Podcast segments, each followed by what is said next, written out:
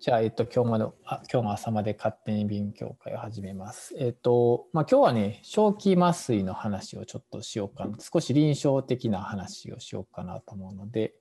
えっと、まあ、最近の論文を紹介したいと思います。えっと、これはまあ先日、えーこの JCRS に、あの、載った、あの、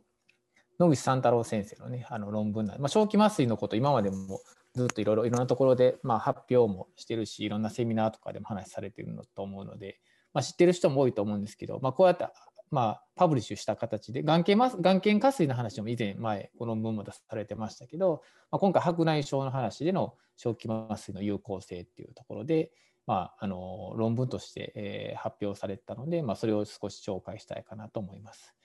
で、まあ、目的としては、まあ、やっぱりすごくシンプルで臨床的な話なので、まあ、白内障手術において、まあいわゆる局所麻酔のこのいわゆる普通の麻酔白内障手術の麻酔と比較して、まあ、麻酔普通の麻酔プラス、えーこの正気麻酔ね30%の低濃度の N2O の麻酔を併用した場合とで、まあ、あのバイタルサインの話とか呼吸の話とか、まあ、いろんなそのいい点悪い点とかっていうのを、まあ、バイタルサイン的に、えーチェックしてで結論としてはま良かったっていう話なんですけど、まあ、どういう点が良かったかっていうのを少し紹介したいかなというふうに思います。で正気麻酔、まあ、皆さん知ってるんちゃうかなと思うんですが、えっとまあえー N2O で麻酔をすると。でまあもともとは昔はまあこういうのを使われてたんですけど、まあ、最近はまあ吸入麻酔とかでねいいのがいっぱいあってとかなんで、まあ、あとは環境的な問題とかもあって、まあ、あの吸入麻酔すごく変わっていったけど、まあ、最近この正気麻酔のまあ有効性っていうのも改めてこう注目されている中で、まあ、眼科だけじゃなくて、えー、と他のまあ歯科とか産科とか、まあ、いろんなところでもまあすごく応用されているというか、まあ、最近使われたりまた見直されたりとかしているっていうところで、まあ、眼科の方でも、まあ、あの正気麻酔っていうのが今結構みんなで日本でも結構みんな使い開業医の先生とか使ったりしてるんちゃうかなと思います。でまあこれはイギリスのいろいろこのバックグラウンドとして、えー、と白内障手術37万5千件ぐらいのうち、まあ、どういう麻酔で行われているかっていうのが2007年ぐらいに報告があるんですけど全身麻酔で行われているのがその37万5千件のうち4%ぐらい。まあ、もちろん局所麻酔で基本的には行われるので、まあ、それが92%。あと局所麻酔と鎮静剤の併用っていうのが大体4%ぐらいあったというような報告が2007年にまああって、でやっぱりねあの鎮静麻酔もちろんねあの全身麻酔ほどはできなくてただちょっと鎮静かけたい人っていうのはまあいなく、ね、なくはないかなと思うんですけどやっぱ鎮静麻酔の場合はいろいろまあ結構ねそのなんていうのかなこう、ね、寝て夜景寝てしまったりとか覚醒の問題とかああとはその、ね、うまく冷めにくいとか、まあ、いろんな問題があったりとかするのでちょっと使いづらいと。特に我々、まあ、眼科としてはそういうのがあるとやっぱちょっと安全性としても使いにくいっていう話しかもどうせ手術なんてすぐ終わったりとか、白内障手術だったらすぐ終わったりとかするので、まあ、なかなかちょっと使いにくいなっていうところでこの正気麻酔っていうのが、まあ、あると。でこれのポイントをちょっといくつか、まあ、あの挙げたいと思いますが、まあ、導入と覚醒が早いということで、まあ、その分睡眠効果は弱いっていうことになるんですがクリアランスがやっぱすごく早いので、まあ、脳への影響ももうすぐ出るともうちょっと吸ったらもう30秒か60秒ぐらいにはもう導入して、まあ、なるという話になるしあとまあ逆に覚醒の時も早いから、えー、と肺からのクリアランスも早いので、まあ、数分以内に、まあ、もうパッと覚醒するということから考えると、まあ、すごく外来の眼科の手術にはフィットしているというような話になるかなと。あとは鎮痛作用、抗不安作用もまあ強くて、で、まあ、筋弛緩作用とか呼吸抑制とか、いわゆるその血圧効果とかね、もういわゆるちょっと僕らとしてあんまりこうね、そうそういうのがあってもらったら困るっちゃ困るので、そういうのが、えー、と無視できる程度っていうところで、やっぱ安全性とかも高いという話で、まあ、扱いやすいかなという話です。であと20%のこの低濃度のお正気麻酔とかによる鎮痛効果っていうのは 15mg のモルヒネと同等ぐらいという報告もあって、まあ、かなりちゃんとこう鎮痛が抑えれるというところはすごくまあいいポイントかなと思います。でそういう意味で、まあ、小児とか高齢者とかね、まあ、その低血圧が心配呼吸抑制のリスクがほとんどないっていうところがやっぱりかなり、えー、といいというふうにされています。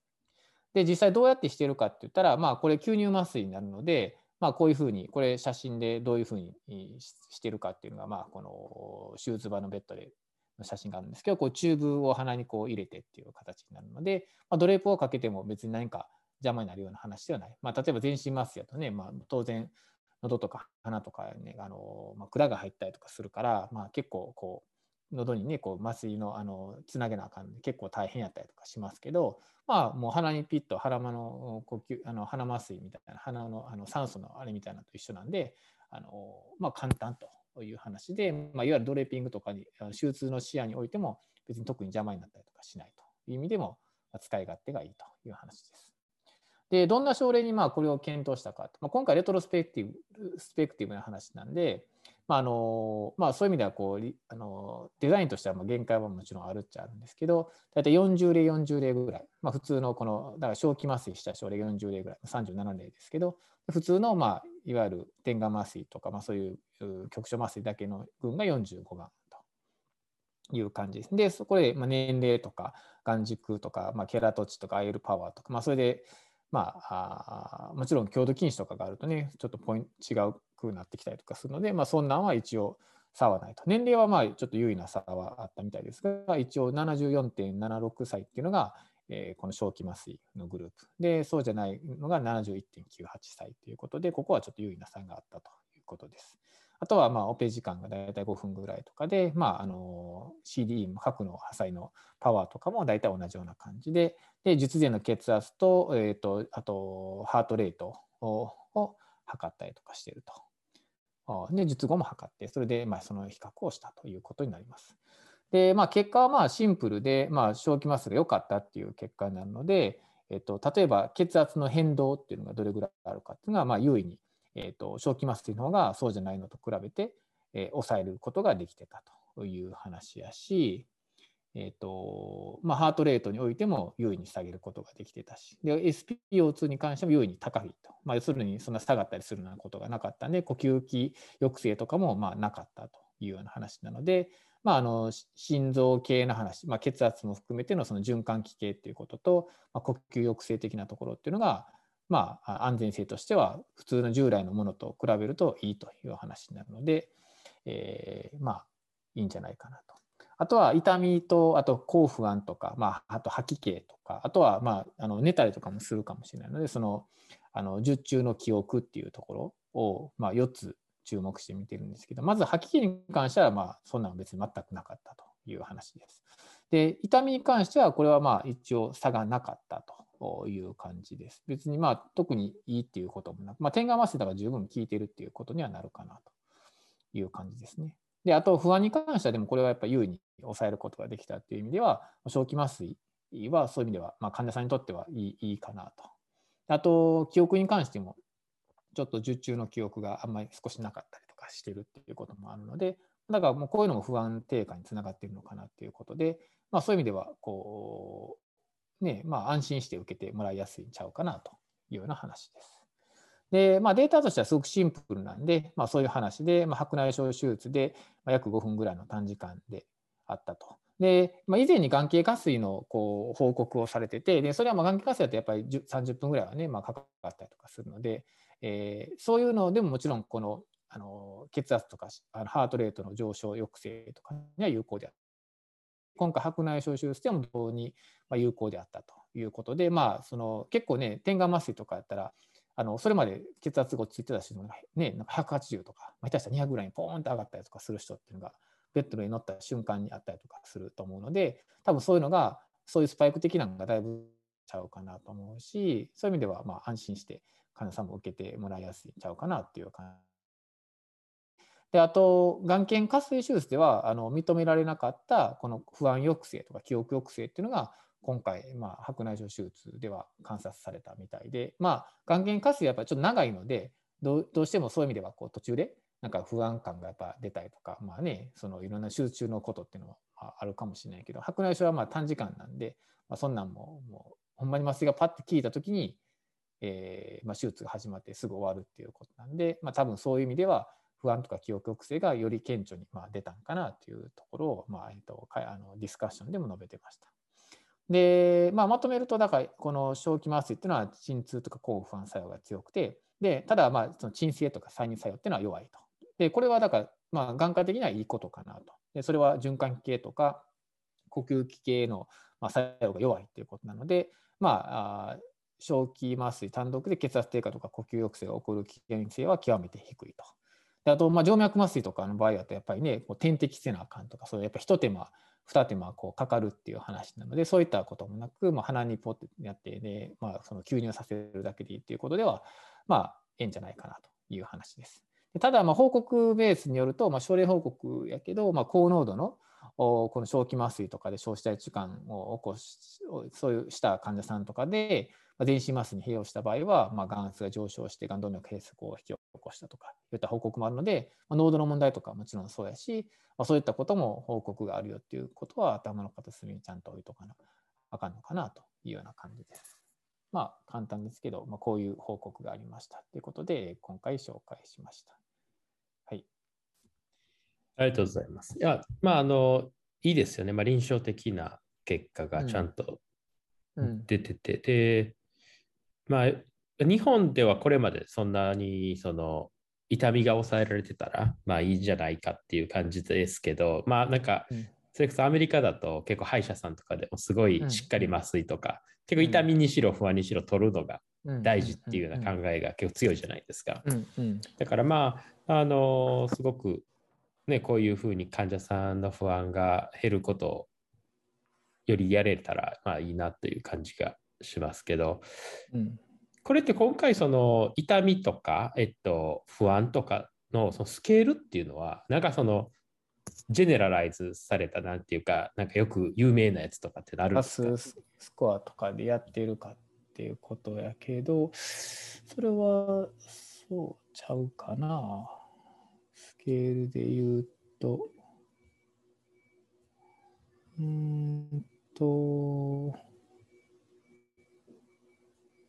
どうやろうな、えー、多分どっかに書いてるんやろうけどっていうとこかな。うん。うん、で結構まあこういうそのスケールってね、あと VFQ とかだったらまあそのそれが妥当性があるって検討されてるけどそういうアンケート取ってみたくてもそのアンケートがどれぐらいその妥当性が評価されてるかって結構不明だったりしてなんかこうどうやって測ってるんかななんかまあちょっと興味があったりしたんですけどね。まあ普通はそうやね、このビジュアルアナログスケールでやってて、バスでやってるよね。10センチ、あなたどれぐらいですかって言って、で、まあ、適当にここら辺ぐらい、まあ、一番痛いのが10で、ね、0でって言って、うん、適当になんか8センチぐらいとかやったら8っていう、8.2だ8.2とか。まあ、不安とかもそんな感じ全部全部それでやってるってことだよね。術中の痛みと術中の不安と、まあ、あと記憶とか、まあ、吐き気とか吐き気はだから基本に全部なかったんでゼロっていうことになるけど、うん、そうじゃないのは一応そのバスで見てるっていうことやね。うん、なるほど。うんあと、まあ、個人的に結構興味があるのは、この、まあ、ただの白内障の患者さんだったら、まあ、別に局所麻酔でもそんなに問題になることって少ないかなと思うんですけど、うん、まあ、結構若年の、例えば白内障にしろ、小子体手術、うん、バババックルでもいいですけど、まあ、結構その不安感がより強い群とか、あと結構高齢者のちょっと怪しい感じの、その術中に暴れそうな人にどれぐらい効くのかなっていうのは、まあ、結構個人的には興味ありますね。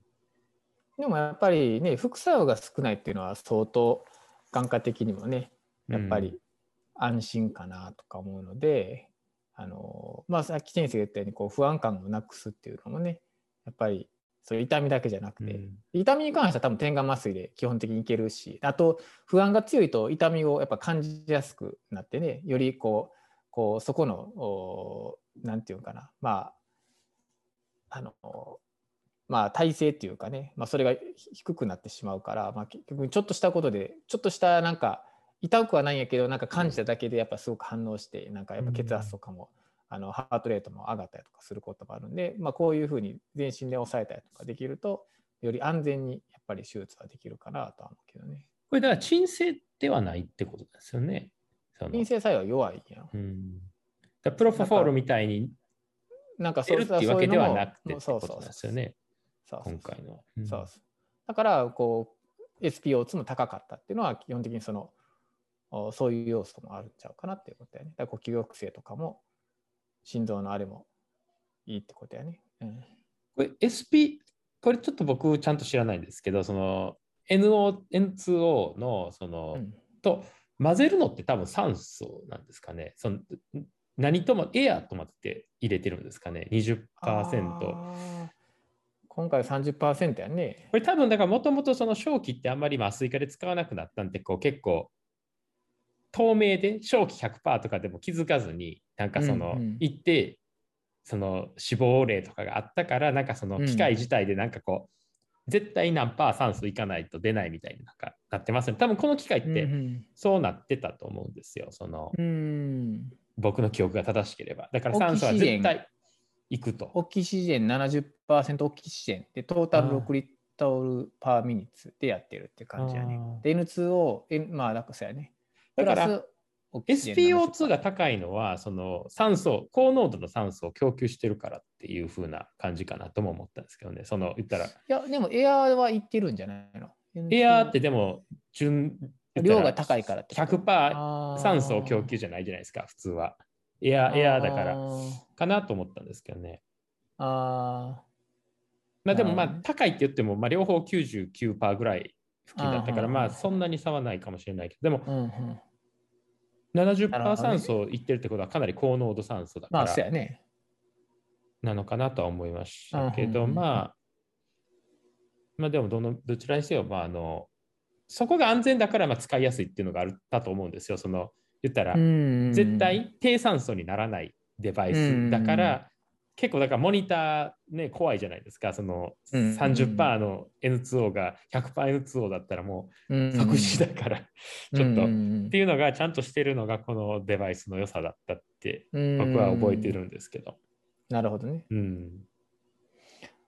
あとはこれ環境的に窒素の話なんか昔なかった？そのなんか環境的にっていう話とか。それはあんまりなんか議論されてへんの？ええどういうそのその濃度の問題なな窒素の問題。窒素正気正気の話ですか？そうそうそう。正気は確かなんか僕の記憶ではその100%でも気づかない。なんか無味無臭だし。そっちが問題やから正気麻酔がまああんまり